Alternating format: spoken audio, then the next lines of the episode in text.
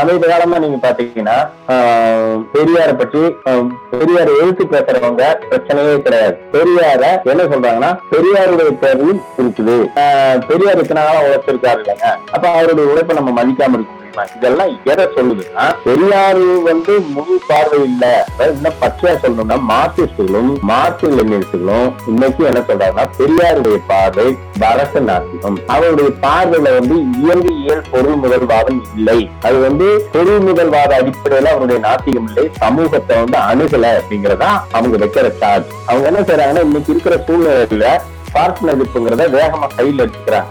ஏன்னா இன்னைக்கு பார்ப்பன எதிர்ப்புங்கிறது நம்ம தமிழ்நாட்டுல வேகமா வந்துருச்சு. அரசியல் சூழ்நிலை சமூக சூழ்நிலை காரணமா வேகமா வந்துருச்சுங்கிறதுனால டக்குனு அதுல கையில் எடுத்துக்கிறாங்க. மனப்பூர்வமா அவங்க வந்து பார்ப்பன எதிர்ப்பும் இல்ல பெரியார் ஆதரவும் இல்லை.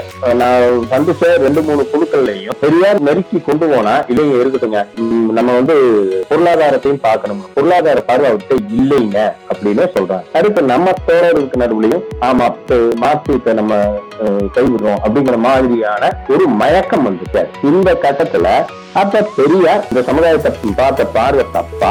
அல்லது பெரியாரை நம்ம பார்க்கறது தப்பா? அப்படிங்கறத இந்த விஷயத்துல நம்ம புரிஞ்சுக்கிறோம் அதாவது இந்த மனித சமுதாயம்ங்கிறது வந்து ஒரு இயல்பா உருவானது. பரிணாம வளர்ச்சியில உருவானது. அதுக்கு ஆரம்பத்துல வந்து அதுக்கான தேவை வந்து அப்போ அப்போ அந்த தேவையை முடிச்சுன்னா அதை வந்து சேமிக்காது. சேமிக்காத சமத்துவமான சமூகமா நம்ம ஒரு காலத்துல எப்படி இருந்தோம்னா காட்டு மிராண்டியா வாழ்ந்தோம். அதான் ஆதிக்கத்தோடு அப்ப இந்த சமுதாயம் ஒவ்வொன்றா சேஞ்ச் அது பொது சமூகம் அதாவது நம்ம காட்டு மிராண்டி காலத்துல வந்து கண்ணாடி முறை அப்புறம் நிலப்பொருத்துவம் முதலாளித்துவம் சோசலிசம் இது வந்து முதிர்ந்த நிலையில மறுபடியும் நம்ம வந்து தேவைக்கு மட்டுமே நம்ம பொருட்களை எடுத்துக்கிற குணாம்சம் வந்துடும் அது வந்து உரிமையா போகுங்கிறதான் வந்து மனித வளர்ச்சியினுடைய தியரியா வச்சிருக்காங்க. சரி இது எப்படி ஆகுங்கிறத நாம வந்து ஒரு சின்ன சின்ன எக்ஸாம்பிள்ல சிறுசா புரிஞ்சுக்கிட்டா போதும். இப்ப ஒரு மனித சமுதாயத்தை நம்ம நமக்கு தெரிஞ்ச சமூகங்கிறது பண்ணையடிமை சமூகம் கிடையாது.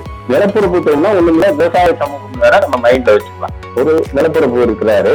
அவர் வந்து ஒரு ஆயிரம் ஏக்கர் வச்சிருக்காரு ப- பத்தாயிரம் ஏக்கர் வச்சிருக்காருன்னா அங்க வந்து நிறைய விவசாய கூலிகளை வச்சு வேலை வாங்க உட்கார்ந்து இவர் வேலை வாங்குறதோட இவர் என்ன செய்வாருன்னா அவருடைய கவலை எல்லாம் அந்த உற்பத்தியில தான் இருக்கு. அப்ப அவர் என்ன செய்வாரு? உற்பத்திக்கான மூளை உழைப்பை அங்க கொடுப்பாரு. அப்ப அவன் என்ன செய்வான்னா ஒவ்வொரு தடவையும் வந்து கூலியா வந்து நெல்லுகளை கொடுக்குறப்போ அல்லது உற்பத்தி செய்யப்பட்ட பொருளை கொடுக்குறப்போ இவர் என்ன நினைப்பாருன்னா ஏன் இவ்வளவு கூலிகளுக்கு நம்ம தரணும்? அப்ப நம்ம எந்திரத்துல கருவிகள்ல வந்து முன்னேற்றத்தை கொடுத்துட்டோம்னா அப்ப இந்த ஆற்றலை வந்து குறைச்சிடலாம் உற்பத்தி அதிகரிக்கலாம் அப்படின்னு யோசிப்பாங்க.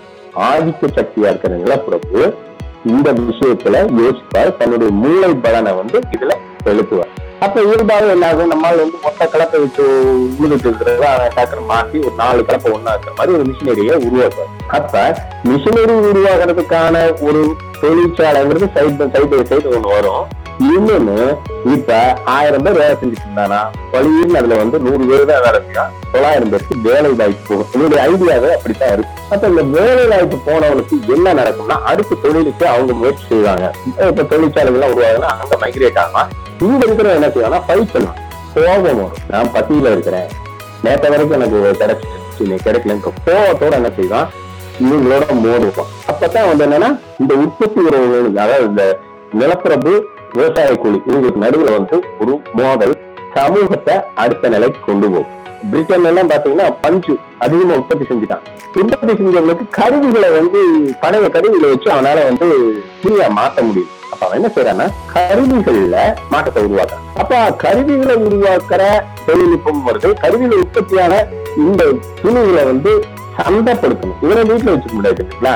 அப்ப அவன் என்ன செய்யறான்? சந்தப்படுத்துறதுக்காக தன்னுடைய சுஷ்டத்தை மாத்துறான். இதுதான் எங்க கொண்டு போகுதுன்னா நிலப்பிரபுத்துவத்துல இருந்து இயல்பா முதலாளித்தத்தை நோக்கி. எது வந்து இவனை வந்து இந்த இடத்துக்கு கொண்டு போகுதுன்னா உபரி உற்பத்தி அப்படிங்கிற விஷயம் தான் இவனை அடுத்த கட்டத்துக்கு கொண்டு போகும் ஒவ்வொரு உற்பத்தியில நம்ம பெருசா வந்து நம்ம யோசிக்கணுங்கிற அவசியங்களை இப்போதைக்கு இந்த விஷயத்தை மட்டும் எடுத்துக்குவோம். அதாவது ஈடு செய்யப்படாத உழைப்பின் பயன்.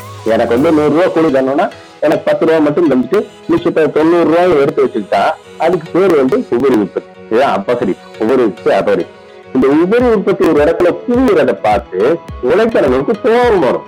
ஏன்னா அது வந்து நம்மளுடைய உழைப்பை வந்து சுரண்டை இவங்களை தின்னுட்டு இருக்காங்க அப்ப இதுதான் வந்து அடுத்த சமூகத்துக்கு போகும். இதுவும் முதலாளித்துவத்துல இதான் நடக்கும். அது சாதாரணமா கீழ் இன்ஜினை வச்சு அவன் வந்து மிஷினரிகளை வச்சு ஒர்க் பண்ணிட்டு இருக்கான். நாளடைவில் அதை கரண்ட்டுக்கு மாற்றுவோம் கம்ப்யூட்டர் அப்போ அப்ப வேலை இழப்புங்கிறது அதிகம் நடக்கும். அந்த பசி பஞ்சம் பட்டினி அந்த கோபம் என்ன செய்யும்னா இந்த அதே மாதிரி இந்த பணம் எல்லாம் அவங்ககிட்ட உபரி எல்லாம் அவங்க குவியறதை பார்த்து தொழிலாளர்களுக்கு கோபம் வரும். இன்னொரு விஷயம் என்னன்னா நிலப்பிரபுத்துவ சமூகத்தை விட முதலாளித்துவ சமூகம் கொஞ்சம் மேன்மையான சமூகம். இப்ப வந்து தொழிலாளிகளுக்கும் தொழிலாளர் குழந்தைகளுக்கும் கல்விங்கிறது கொஞ்சம் போயிட்டு அப்ப இயல்பாக இவங்களுக்கு நடுவில் என்னன்னா சின்ன அதிகரிக்கும். அப்ப இந்த மோதல் சோசியலிசத்துக்கு எடுத்துட்டு போகுங்கிறது இதுதான் வந்து ஒரு சின்ன எக்ஸாம்பிளா அப்ப நம்ம இந்த விஷயம் எல்லா நாடுகளையும் நடக்கும் அப்ப நம்ம நாட்டிலயும் இது நடந்திருக்கும். மனித வளர்ச்சிங்கிறது இங்க இருந்திருக்கணும் இல்லையா? இங்க ஆரியர் வரிசை வரையிலுமே பார்ட்னர் வரையிலேயே இயல்பாக நம்முடைய நாகரிகம் நல்லா வளர்ச்சியா இருக்கு. எல்லா மொழியில வளர்ச்சி இருந்திருக்கு. சயின்ஸ்ல வளர்ச்சி இருக்கு எல்லாம் பார்ப்பனர்கள் ஆரியர் வருகைக்கு அப்புறம் என்ன நடந்துச்சுன்னா ஆரிய திராவிட போராட்டம் நடந்துச்சு. யுத்தம் நடந்துச்சு. ஆனா எல்லா யுத்தங்களும் ஒரு சமரசத்துல முடியும் அப்ப அந்த சமரசத்துல வெற்றி பெற்றவனும் என்ன செய்வானா அதிக உரிமையை எடுத்துப்பான். நீங்க பார்ப்பனர்கள் ஆரியர்கள் அதிக உரிமையோட இருக்கிறதுக்கு அடிப்படை அந்த காலத்துல அவன் ஜெயிச்சிருக்கிறாங்க. நம்மளே கிறிஸ்டியில வாசிச்சிருப்போம் ஆரியர்கள் கையில வந்து குதிரை இருந்துச்சு. அவங்க கையில வந்து இரும்பு ஆயுதம் அப்புறம் வந்த ஆயுதம் அத்தனை பேருமே ஃபைட்டர் சண்டை போடுவான். மிலிட்டரா இருப்பான்.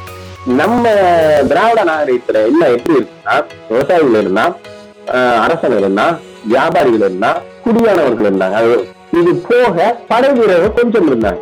அப்ப நம்ம வெறும் படை வீரர்களை வச்சு மட்டுமே மோதனதுனால நம்ம தோற்றிருக்கலாம் அப்படின்னு இருக்கு. அப்ப தோற்றவங்க வெற்றி பெற்றவங்க எல்லாம் ஒரு சமரசத்துக்கு இவங்க என்ன போய் உட்காந்துறாங்கன்னா அரசனுக்கு அரிசனை உட்காந்து இப்படிதான் ஒவ்வொரு குழுவையும் இவங்க என்ன செய்யறாங்கன்னா ஆட்சியும் அருகில போய் உட்காந்து இவங்க என்ன செய்யறா சிம்பிளா ராஜா வந்து நீங்க இருந்துக்க ராஜகுருவா நாவும் மந்திரியா நாங்களே இருந்துக்கோம் சொல்லி ஒரு சின்ன ஒப்பந்தம் இங்க என்ன நடக்குது? இந்த மக்கள் மத்தியில இந்த மாதிரி ஆட்சியை கொண்டு வர்றாங்க. ஆனா இந்த பார்ட்னர்கள் வந்து பெரும்பாலும் என்னன்னா மக்கள் சும்மா இருக்க மாட்டாங்க இல்லையா? அவங்களுக்கு வேலை இருக்கும் இல்லையா? மேக்சிமம் வந்து பார்த்து தொழில்னு சொல்லி கணக்கு பிள்ளைங்கிற மாதிரியான தொழில் வந்து அவங்க கையில இருக்கிறாங்க அது உழைக்காத தொழில். அப்ப இவங்க வந்து உழைக்காம இருக்கிறத பார்த்தா இயல்பாவே கோபம். நான் ஏற்கனவே சொன்னதுல அந்த கோபங்கிறது வரும். அப்ப இந்த கோபத்தை தணிக்கிறதுனா நம்மளுக்கு சமுதாயம் வளரணும்னா ஒரு தொழில் செய்யறத பாரம்பரியமா அதே தொழில இருந்தாங்கன்னா அது வந்து நம்முடைய நாட்டின் வளத்தை பெருக்கும். அப்ப அவங்க அவங்க அந்தந்த தொழிலை செய்யட்டும் அப்படின்னு சொல்லி ஒரு சின்னதா சிஸ்டத்தை கொண்டு வரோம் அரசர்களுக்கு இது சரியாப்படுது அவங்களும் இம்ப்ளிமெண்ட் பண்றாங்க. எல்லாரும் இம்ப்ளிமெண்ட் பண்ணாங்களான்னு சொல்ல முடியாது. பெரும்பான்மையானவங்க இம்ப்ளிமெண்ட் பண்றாங்க. அப்ப வந்து என்ன செய்யறாங்கன்னா அப்பா தொழில மகன் செய்யறான் ஆனா அதுக்கு முன்னால என்னன்னா நம்ம குழம்பு இருந்தோம். நம்ம வந்து என்னன்னா ஒரு தொழில் செய்வோம்.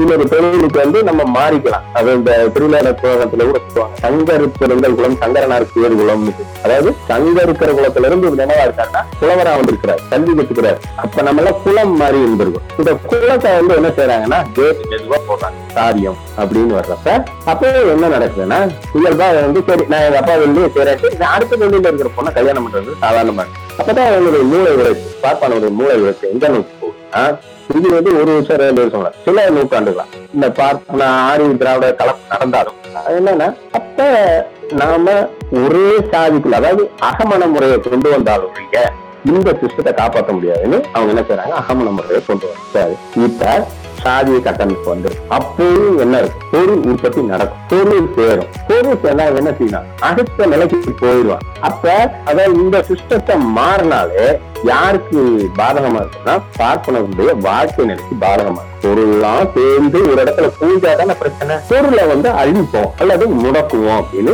ஒரு முடிவு பெறும் அதான் உபரி உற்பத்தி நாசம் உபரி உற்பத்தி முடக்கும் சிம்பிளா சொல்லணும்னா ஒரு ராஜா போருக்கு பிறப்பாருன்னா யாகம் நடத்துவார் போர்ல போய் ஜெயிச்சார்னா பயங்கரமா யாகம் நடத்துவார். தோத்தாலும் யாகம் நடத்துவார். அப்ப தன்னுடைய வாழ்க்கை முறையில எல்லாத்துலயும் என்ன எதை கொண்டு வந்துட்டாங்கன்னா பொருளை வந்து நாசம் பண்றதுங்கிறது அவங்க வாழ்க்கை சத்துல கொண்டு வந்து பொருளை வந்து முடக்கிறாங்க. கோயில்கள்லயும் பார்ப்பதற்கு தானமா அவங்க வச்சாங்க